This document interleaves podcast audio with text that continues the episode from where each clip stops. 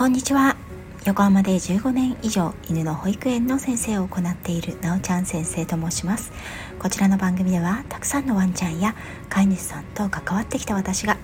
日本の犬と飼い主さんの QOL を上げるをテーマに犬のあれこれについて私個人の見解からお話ししています。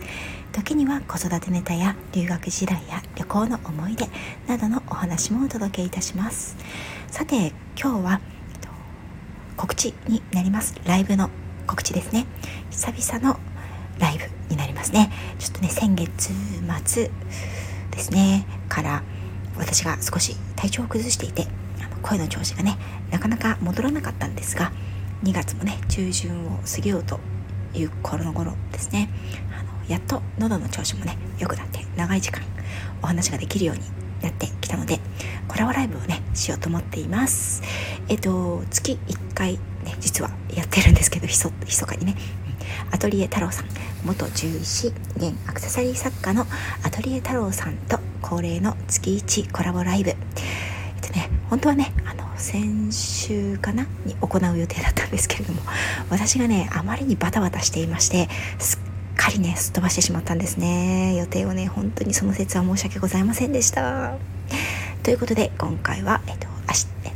2月17日木曜日の午前10時から1時間ほどのコラボライブになります。アトリエ太郎さんはね元獣医師さんということで今ご自身の、えっと、チャンネルではですね、えっと、獣医師さんとしてそして、えっと、アトリエ太郎さんという名前のごとくですねアクセサリー作家でもあられますのでこちらの作品への思いや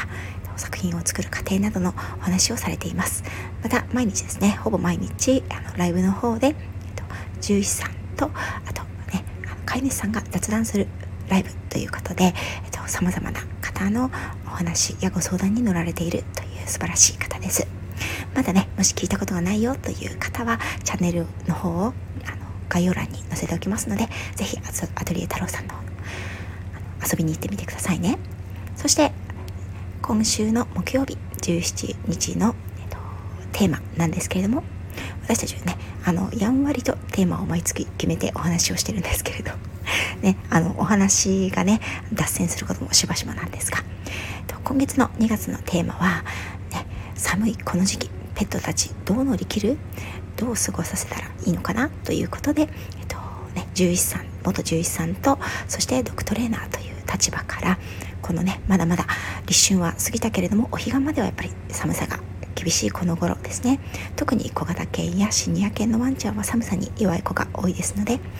ちょっとね体調などにも気をつけたいところとか日々の生活であの取り入れられるちょっとしたケアのコツ、ね、それに関わる、ま、トレーニングのお話などもあの2人でねしていけたらと思います。ね、テーマに沿ってお話はするんですけれどもあの随時ね飼い主さんや、えーと、ご興味のある方のご質問やお話にもあの取り入れてねお話をしていきたいと思いますので、ね、よかったらお時間のある方少しの時間でもいいので遊びに来ていただけたら嬉しいです。私はねあの寒いのが大の苦手なんですね。うちの愛犬ねあのみことしもねチワワのミックスなんですけれどもとってもね昔小さい頃からあの寒いの大っ嫌いですね。蚊です。そっくりです。はい。あの寒い時期になるとね必ずあの誰かの膝に乗りたがって もしくはホットカーペットの上からね全然動かないですね,、うん、ねお散歩に行ってもあのね結構用を足したらもうくるっときびすを返してねもう僕は寒いからお家に帰りたいですっていう感じで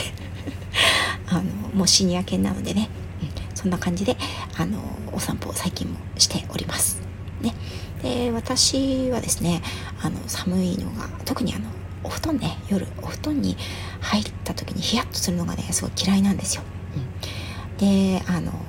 うねあの手この手を試していたんですけどでもね電気毛布とかもね好きじゃないんですよね。あの電気敷きパッドみたいなのもねあんまり好きじゃない。ないのでえっ、ー、とどうしてるかと言いますと前はね湯たんぽを使っていたんですけど湯たんぽねうちあのお湯をね沸かしてそれに入れてとかっていうのがねちょっと私あのすっごい物臭なので ちょっとねあの面倒くさかったりとかね。あとこう朝起きてねそのお湯をこう冷たくなったものをねこうちょっと捨てちゃうのもったいないしかといってもう一回あの沸かして飲むっていうわけにもちょっとなんとなく嫌な感じするしうーんっていう感じをしていたんですが最近ねあの北欧暮らしね配信をされていらっしゃるさやさんっていう方のあの配信者さんがいらっしゃるんですけどそちらのねあの方が配信されていたアワーホームさんというネットショッピングのサイトのですねあのお米のあったかピローっていうものがあるんですね。で私煮る時にあの小豆の力ってねあの皆さんよくご存知の小豆が中にあっていてレンジでチンしてねあの目の上に乗せて寝るといいよっていうあれですね。あれがね愛用していたんですけどあれをね目の上だけじゃなくて首の後ろだったりねあの腰の辺りに置いたりとかいろいろやってたんですがちょっとねやっぱサイズが小さいのでもっと大きいのあればいいなと思ってたんですよ。そしたらそのさやさんの配信でお米のあったかピローっていうものをね聞きまして